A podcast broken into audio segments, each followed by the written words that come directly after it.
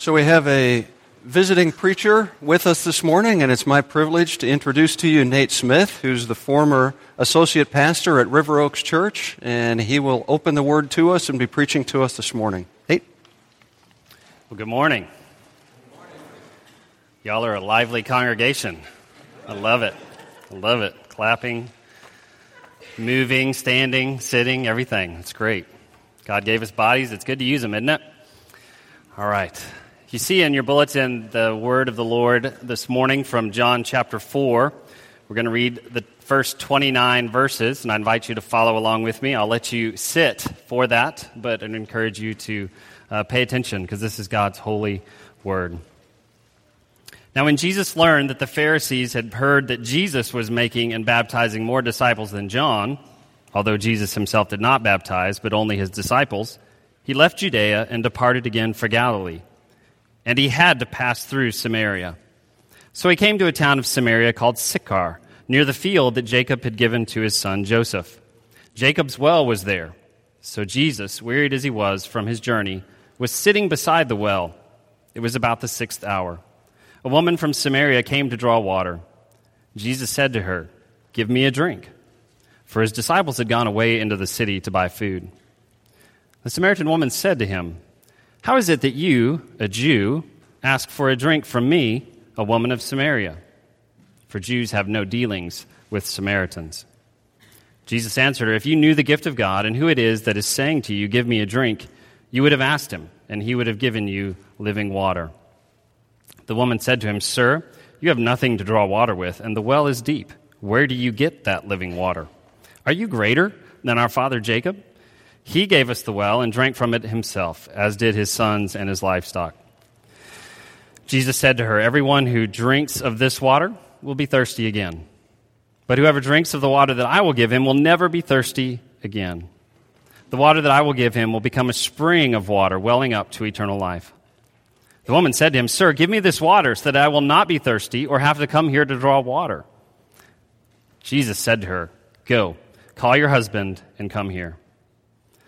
The woman answered him, I have no husband. Jesus said to her, You are right in saying, I have no husband, for you have had five husbands, and the one you now have is not your husband. What you have said is true. The woman said to him, Sir, I perceive that you are a prophet. Our fathers worshipped on this mountain, but you say that in Jerusalem is the place where people ought to worship. Jesus said to her, Woman, believe me, the hour is coming when neither on this mountain nor in Jerusalem will you worship the Father. You worship what you do not know. We worship what we know, for salvation is from the Jews. But the hour is coming and is now here when the true worshippers will worship the Father in spirit and truth, for the Father is seeking such people to worship him. God is spirit, and those who worship him must worship him in spirit and truth. The woman said to him, I know that Messiah is coming, he who is called Christ. When he comes, he will tell us all things. Jesus said to her, I who speak to you am he. Just then his disciples came back. They marveled that he was talking with a woman. But no one said, What do you seek? Or why are you talking with her? So the woman left her water jar and went away into town and said to the people, Come, see a man who told me all that I ever did. Can this be the Christ? Will you pray with me? Heavenly Father, we thank you for your word. We thank you that it is living and active. It's sharper than any two edged sword, and it delves down to the depths of our personhood, to our heart, to our motives, and it lays it all bare before you. Uh, this passage is one of those places that does that well. And so we pray that uh, we would cooperate with you, Holy Spirit, as you enliven our minds and our hearts and our hearing, our whole bodies, that we might um, receive the word of God this morning. Thank you for that bread of life. And I pray that you would make it profitable to us, that it might change us and grow us from one degree of glory to next. And it's in Jesus' name I ask. Amen. There are four people in the world, four groups of people in the world that I wish would get it. I'm just going to list them out for you. You could call this my airing of grievances. But the first are um, drivers, just drivers in general, other people driving on the road when I'm on the road. Maybe they're bad when I'm not on the road as well. Um, and the particular thing that I would like for drivers to get is to communicate. Now, I don't know about you, but communicating and driving is pretty hard to do. But uh, some genius a long time ago decided to put turn signals on a car. Have you heard of those before?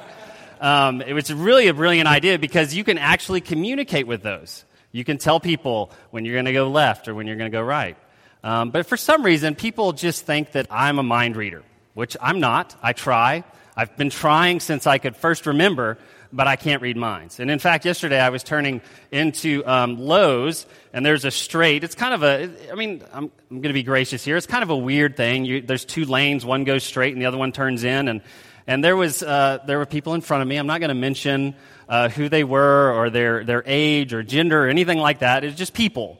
And uh, as I was going right, they decided they wanted to turn right. But they gave me no indication. They did not get it. They did not get that there's other people around them, and so they didn't use their signal and almost ran right into me.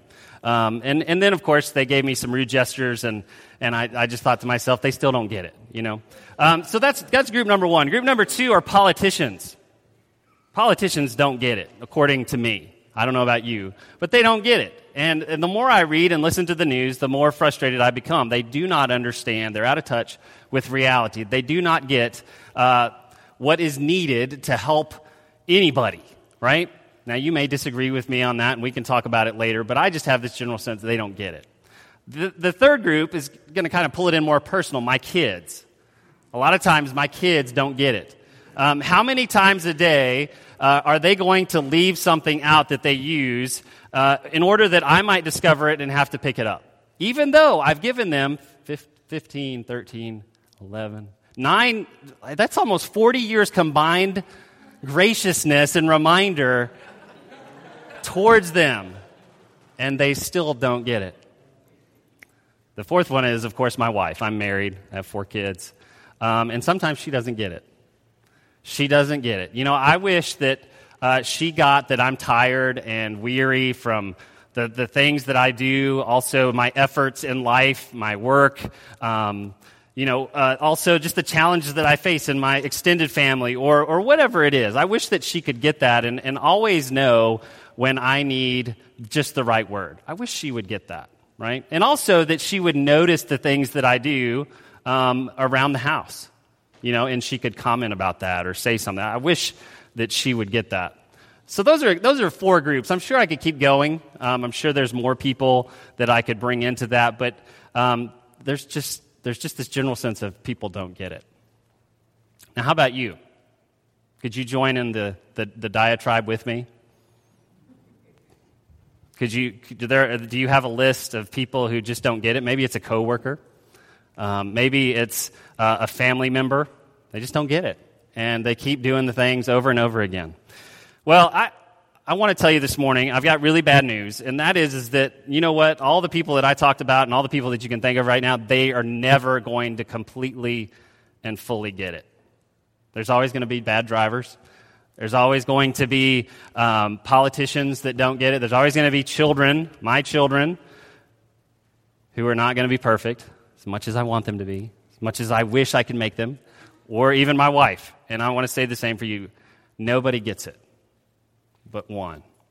And I want you to see him this morning in all of his glory as he deals with someone who is a most unlikely um, hero in this story a Samaritan woman. So I want to show you three things this morning. I want to show you, first of all, that Jesus gets our alienation. Look again at the passage, John 4. Uh, look at verse 4. And he had to pass through Samaria. Now, that is significant. Most of you may know the, the, the, history and the social structures of that time, but just if you don't, um, Samaria uh, was a part of Israel, but during the, exporta- the deportations and the resettling by the conquerors in the past, uh, Samaria became a place filled with half breeds. I'm just going to use that. It's kind of a rude term. I'm sorry if that's offensive, but um, it's, it's, a, it's two races have come together. And if you don't know much about Jews, one of the things that uh, was given to them in the Old Covenant was to, to be a people um, who abstained from marrying with other nations. And the big reason behind that was not that God was racist and only loved Jews, but because he knew the influence of idolatry. And so, uh, before you would marry someone else, they needed to become an Israelite. You didn't just marry indiscriminately because their gods would then be brought into your heart and you would be corrupted. Well, Samaria was a picture of that. They, they had been resettled with people from all over the known world, and they were mixed races. And there was a lot of idolatry in Samaria and, and, differences between religion between Jews and Samaritans. And so already there's an alienation that was brought when, when this story begins. And isn't it interesting that Jesus, and this is what the text says, had to go to Samaria? Right there begins the very good news of this story. Jesus went to a place where all the rest of the Jews would not go. In fact, they were so adamant about it that they would go from Jericho. If you think about it, Jericho to Jerusalem is like right here. But in order to get there, they would go all the way around Samaria and then walk all the way up, way out of the way, just so they could be clean and show up and say, I, I was clean. I didn't touch any Samaritans. I didn't talk to any Samaritans. No Samaritan dirt is on my sandal, right? That was the way they thought about it. And yet Jesus says he has to go through. Why? Well, look, he shows up at Jacob's well, verse 5. He goes there, he's weary. His disciples go with him. You know, they're probably thinking, what on earth is Jesus going to do now? Um, what is he going to get us into? And they decide to go into town. And Jesus goes to a well. Now, again, for those of you not familiar with the Old Testament, something very special happens at wells. Okay? In the Old Testament, wells, uh, wells, that is a, a, water well, is often a place where a groom, a, hu- a, man, finds his bride. And you can see that time and time again, that when uh, it's time to go find a bride, uh, the men would go to the well, and there they often found their wife. Well, it's interesting that Jesus has gone to a well, and here he meets a woman. Look at her. She's coming to draw water, and she's all alone. It's the middle of the day. Now, again, you may not know much about ancient Near East social life, but that was not the time to go draw water, was it? When you wanted to draw water, you would go early in the morning, and you definitely would not go by yourself. You would go with a whole bunch of other ladies or your servants or whatever it was. And guess what? That was a great time to gossip, to catch up on the village news, um, to see who is having a baby, to see, you know, that, that was the social time. But this woman shows up at noon, all alone, very hot, very tired, and Jesus is waiting for her. So I want you to notice first just this alienation of humanity shown in this woman from humanity. Okay? This alienation exists, person to person. She is isolated and all alone. Now we need to know why. So Jesus asks her for a drink. Now, of course, this is, again, breaking down all, breaking all sorts of barriers. Jesus should not have asked her for a drink. Jesus should not have spoken to her, not only because she was a Samaritan, he was Jew, but because he was a man and she was a woman. It's kind of hard for us to believe nowadays, isn't it? Or maybe not so much, depending on who you might have grown up with or where you live. But these are barriers that you just didn't cross, and yet here Jesus is doing it. And you see the woman's response belies that. She says, Why are you asking me for a drink? Don't you know the rules, Jesus? Don't you know you're not supposed to communicate with me? you're not supposed to show me attention? And yet Jesus is there seeking her at this isolated time of day, it's very hot, and he wants her to give him something. Of course, she says, You, you know, I can do that for you, but really, um, how are you gonna, how are you gonna, you know, why are you here? Basically what she says. So look at verse 11. Sir, you have nothing to draw, excuse me, look at verse 10. Jesus answered her, If you knew the gift of God and who it is that is saying to you, Give me a drink, you would have asked him and would have given you living water. In other words, Jesus says, I'm someone who you're looking for. He announces that right there. And you should be asking me for something. Now, that's interesting, isn't it? If I was the woman, I'd be like, okay, you're psycho. It's hot. You know, you've been in the sun. You probably have sunstroke. You know, and, and yet he makes this pronouncement that you should be asking me for water. Of course, she says, you, you, how are you going to get water? You're, you're not you don't have something to draw it out with. You're not a professional well water drawer, outer, whatever. You know, she's, she's trying to push back. But Jesus stays with her. Jesus says, and this, I really wanted to jump in. Here's the second point is there is an alienation that we have inside of ourselves. Look at it. Jesus says, Everyone who drinks of this water will be thirsty again. But whoever drinks of the water that I will give him will be, never be thirsty forever. Did you catch that? You drink of the water that I, that I, Jesus, offer, this water, we got to figure out what that is, but this water that I offer you, you will never be thirsty forever. That gets her attention, doesn't it? Not only will this water assuage the thirst, it will continually assuage the thirst. The end of verse 14. So, what does the woman say? She says, Sir, give me this water so that I don't have to come here and be alienated anymore. Because this is, brothers and sisters, this is a daily walk of shame for her. This is a daily walk of shame that she goes through. And however old, she's 35 years old. I don't know how long it's been going on, but let me tell you something. If you've had to walk in a shameful situation before, and a lot of people saw it and they knew your shame, one day is enough, is it not? Can you imagine having to go through it again and again and again and again? Every day reminded that you don't belong, that you're an outcast, and that you're unloved. And here's this man who shows up on a particular day, starts asking questions, and offers her something. So she says, Sure, give me the water. Now things change. All right? Now, this could be hard to interpret. Um, Jesus in verse 16, look at it. He says, Jesus said to her, Go call your husband and come here.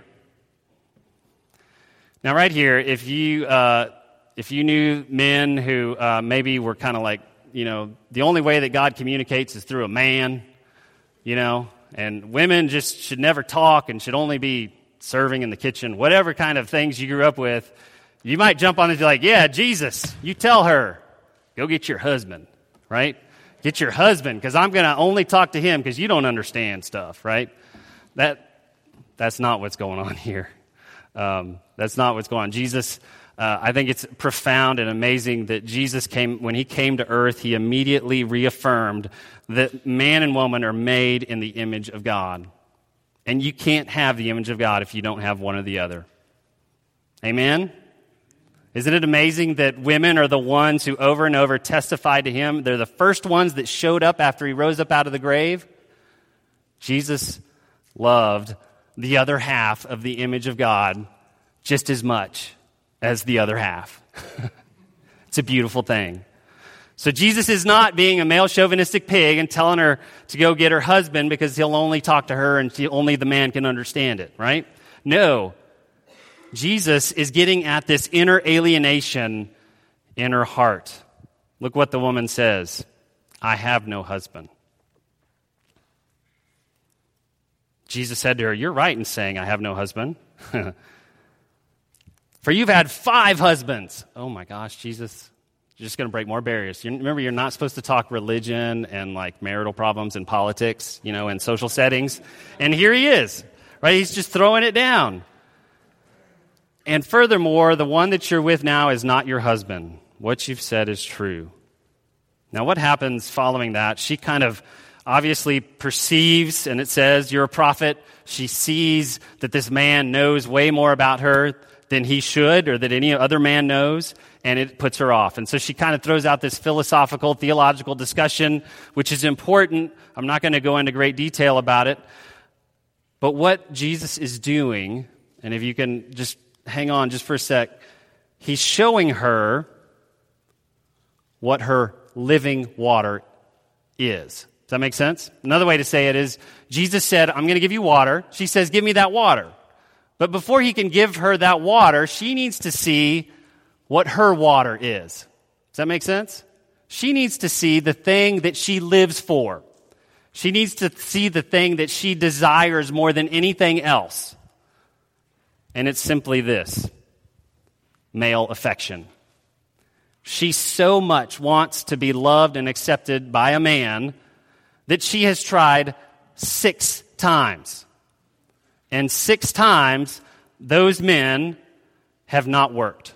Or maybe five. She's on the sixth. But guess what? He's not going to work. That's why Jesus has come and found her. So when she asks for that water, Jesus says, You go get your water. In other words, you go get your husband. You go get the thing that you think is going to satisfy you going to save you, going to make you whole. Bring that. So now she sees the inner alienation that she has.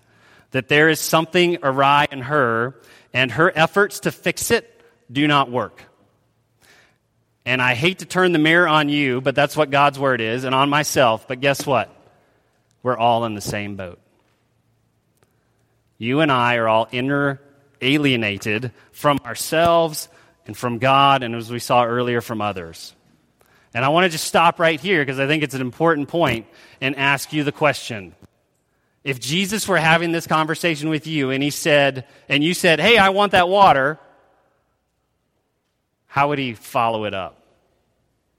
What would he say? For her, it was go get your husband. What would he say to you?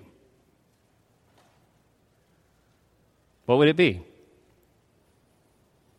If you don't know that, if you haven't stumbled across that, then I want to encourage you to ask the Lord to show you.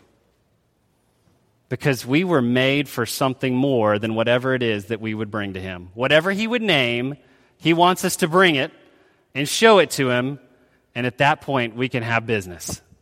We can get the living water. So, what happens? From there, they have the conversation about worship and where the worship happens. The woman, though, says in verse 25, look at it there, the woman said to him, I know that Messiah is coming. So she has a recognition that, that God is going to restore things, and he's going to do so in a man, the Messiah or the Christ, the anointed one, that he's going to come. And she knows that when he comes, he will tell us all things. And notice verse 26. Jesus says to her, and simply in the Greek, it's these words I am. I am. And there we, we fill it out a little more in English to kind of make it, you know, cool because we just like to do that. I who speak to you am he. In other words, I'm the Messiah. You were right. I am the Messiah. I'm the one who's going to come and tell you everything, and I'm telling you everything right now. Did you think it would be this personal? right? Did she, she thought, you know, it'd be, oh, build this building, sacrifice this many sheep, destroy the Romans, just like everybody else. You know, there'd be some specific instruction. But did anybody, did she ever think it would be that personal? Go get your husband. Let me show you what you worship. Let me show you what you live for because it's not working. And I love you enough to show you it's not working.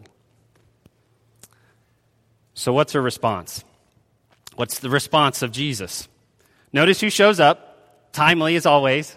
the disciples came back. God wanted it that way. I'm not trying to put the disciples down. They put themselves down. I don't have to put them down, right? Just like we do. We just live and we don't measure up. Um, they marveled that he was talking with a woman, and no one said, What do you seek or why are you talking with her? Those were good questions. They shouldn't, those are things they should not have asked. But notice verse 28. Something has clicked for the woman. What does she do? Y'all are, y'all are a responsive group. What does she do? It's really important. She left her water jar. She left her water. Isn't that amazing? Something, she got it. She's, she's starting to pick up. This is, this is not about physical water. This is about my heart. This is about my desire to find satisfaction and wholeness in men. And you know what? Like that water, this is a symbolic gesture on her part that she's going to trust Jesus and receive his water. But I, wanna, I, wanna, I want you to notice something really cool, okay? Um, I don't know how Nathan talked about evangelism or Justin or your elders, um, but a lot of times when we talk about evangelism, we, we, it's, this, it's this demand, it's this uh, commandment go tell your neighbor. All right, how many of y'all have ever been in a service where someone says, go evangelize your neighbor, and in your heart immediately you were like, yes. Especially that one who totally is opposite of me in every way. Yes, I can't wait to go tell them about Jesus. I can't wait to interact with them. How many of y'all have had that experience? Okay, good. A few of you. Good. Praise the Lord. I'm, I'm going to say that most of us, well, no, no. I don't know you. I'm going to say, me, when I hear go evangelize your neighbor, I think, no way. I don't want to evangelize my neighbor. I'm scared to death of my neighbor. I don't know my neighbor. I can come up with a hundred different excuses about my neighbor. um, and why I'm not going to go talk to him. But notice what she does. What moves her to go and evangelize? Look what she does. She went and found the people, okay, the people again who she was avoiding, who, who watched her daily on that march of shame to go get the water. She goes back to those same people and announces, Come, see a man that told me all that I ever did. Why? What on earth? That is not how the whole thing's supposed to work, is it? You discover that you're a massive idolater and that you've filled yourself with created things that will never satisfy. You discover that and you find something better, and all of a sudden you're going to go and act like, hey, I got no more shame. You want to come hear about it? And I think it's kind of funny, you know, that she said, come, come, listen to a guy who told me all that I ever did. And they're probably like, we all know what you've been doing. Like, that's not a surprise. Like, you're a wreck. You're just train wrecking through men, right? But, brothers and sisters, this is profound. And here's the point Evangelism is a command, but evangelism is a command that is preceded by the unveiling of your shame and your guilt and the acknowledgement of it before God, and God going, you know what? I knew that. That's why I'm here. That's why I'm breaking down these barriers. That's why I'm getting rid of alienation, because I'm coming to love you and make you whole. And when that happens, you can't help but tell your crazy neighbor about Jesus, about living water. Because there's nothing left holding you back. There's no more fear. There's no more shame. And so, to the extent, here's the correlation or the, the formula. To the extent that you don't want to go and tell other people about Jesus, I want you to confront the shame that you still are holding on to about the things that you worship. Do you need to get them out? Do you need to have this conversation with Jesus again? He's good with that. He's got all the time in the world. Do you? You got time. Put down the, the Netflix. Put down the whatever it is that you're binge watching. What are you binge watching? You can put it down and let Jesus probe your heart. Maybe that's what your water is binge watching whatever, right? I don't know.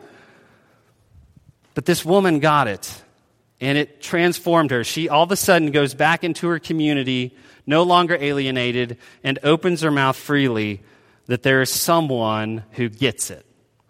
There is someone who gets it. All right, I'm going to land the plane here case you're getting nervous. She didn't fully get it, though.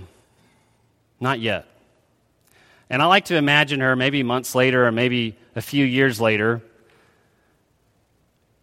hearing the rest of the story. Maybe reading it after an epistle had been written, or maybe it was when uh, the disciples in the early chapters of Acts went out to start to spread the gospel. And in a lot of ways, they weren't really spreading it, they were confirming because it had already gone out. And you remember some of them went to Samaria and the gospel had already been there. Maybe she was one of the ones who heard the rest of the story. And what was that story? This Christ, whom she met, who gave her water, who crossed all these barriers, who dignified her as an image bearer of the living God, talked to her like she was a normal human being, loved her well, but also spoke bluntly, honestly with her and let her know she needed more than men. This Christ was crucified. This Christ was treated as a Roman enemy of the Roman state. And the Jews, the people whom he kind of was with, were the ones who were behind it as well. And if she got to read or hear from one of the, the disciples or just anybody who knew the story, there had to be a part, I think, I want to imagine, that totally put it all together for her. It's when Jesus is hanging on the cross. And he's coming to his last, bearing all the wrath of God for her shame, for her guilt, for her not pursuing God, but pursuing everything else, doing the same for us. And he says three, excuse me, two simple words I thirst. I thirst. Now, Jesus obviously in his physical body was thirsty. I grant that. He's dehydrated, he's dying. But there's so much more there. He has drunk the cup of the wrath of God to its very dregs. which means that Jesus has experienced forever thirst. At that moment, he is experiencing forever thirst. Did you pick up on that? What Jesus said to the woman? You'll never be thirsty forever. The opposite of that is hell. Thirst forever. Or simply put, you desire, you desire something and you're never satisfied. Obviously, it's profound when you think about it, physical thirst. I'm kind of getting that way right now, parched, you know, from talking too much. But if you go and live in the desert for any amount of time and you don't have water, you start to crave water like nothing else. And your body starts to shrivel, your lips crack, your throat sticks, everything. And you, you want. But imagine wanting and having that desire, but never, ever, ever being satisfied. That's a picture of hell. That's a picture of what hell is like. But imagine it in the, the more soul things of affection and love and acceptance. That you desire that, but you never have it. But even more damning is that we, in our insanity, keep trying to pursue everything but God to try to make it better, to try to satisfy. And so it makes it worse and worse and worse. And it helps those sayings of Jesus about hell make sense. It's a place where the worm never dies. There's no satisfaction. It goes on forever and ever. Brothers and sisters, the very good news is that Jesus on the cross took your forever thirst that you deserved and he drank it. He became thirsty forever in that moment so that you would never have to be thirsty forever. And he could give you living water. I like to think that maybe she heard that and it came together and she heard about the gift of the Holy Spirit. And that put together for her, oh, that's the thing that comes in me and wells up to life and water. And it gushes over. And I want to give it to other people. I like to think that's how the story ended. And I want to think this morning, and I hope that that's how your story is going. and how it will end as well. That Jesus can come to you over and over again, maybe for the first time today or maybe for the hundredth time, and say, Go get your, go get your husband. What is it? But remind you of what he gave you, what he laid down for you, because you're his bride. You're his beloved. Let's pray. Lord, thank you for your word. Thank you that we can um, commune around it. And now we can commune around your gifts of bread and wine. And I pray, Lord, as we do so, that we would remember how much we've been loved. And Lord Jesus, that you gave everything.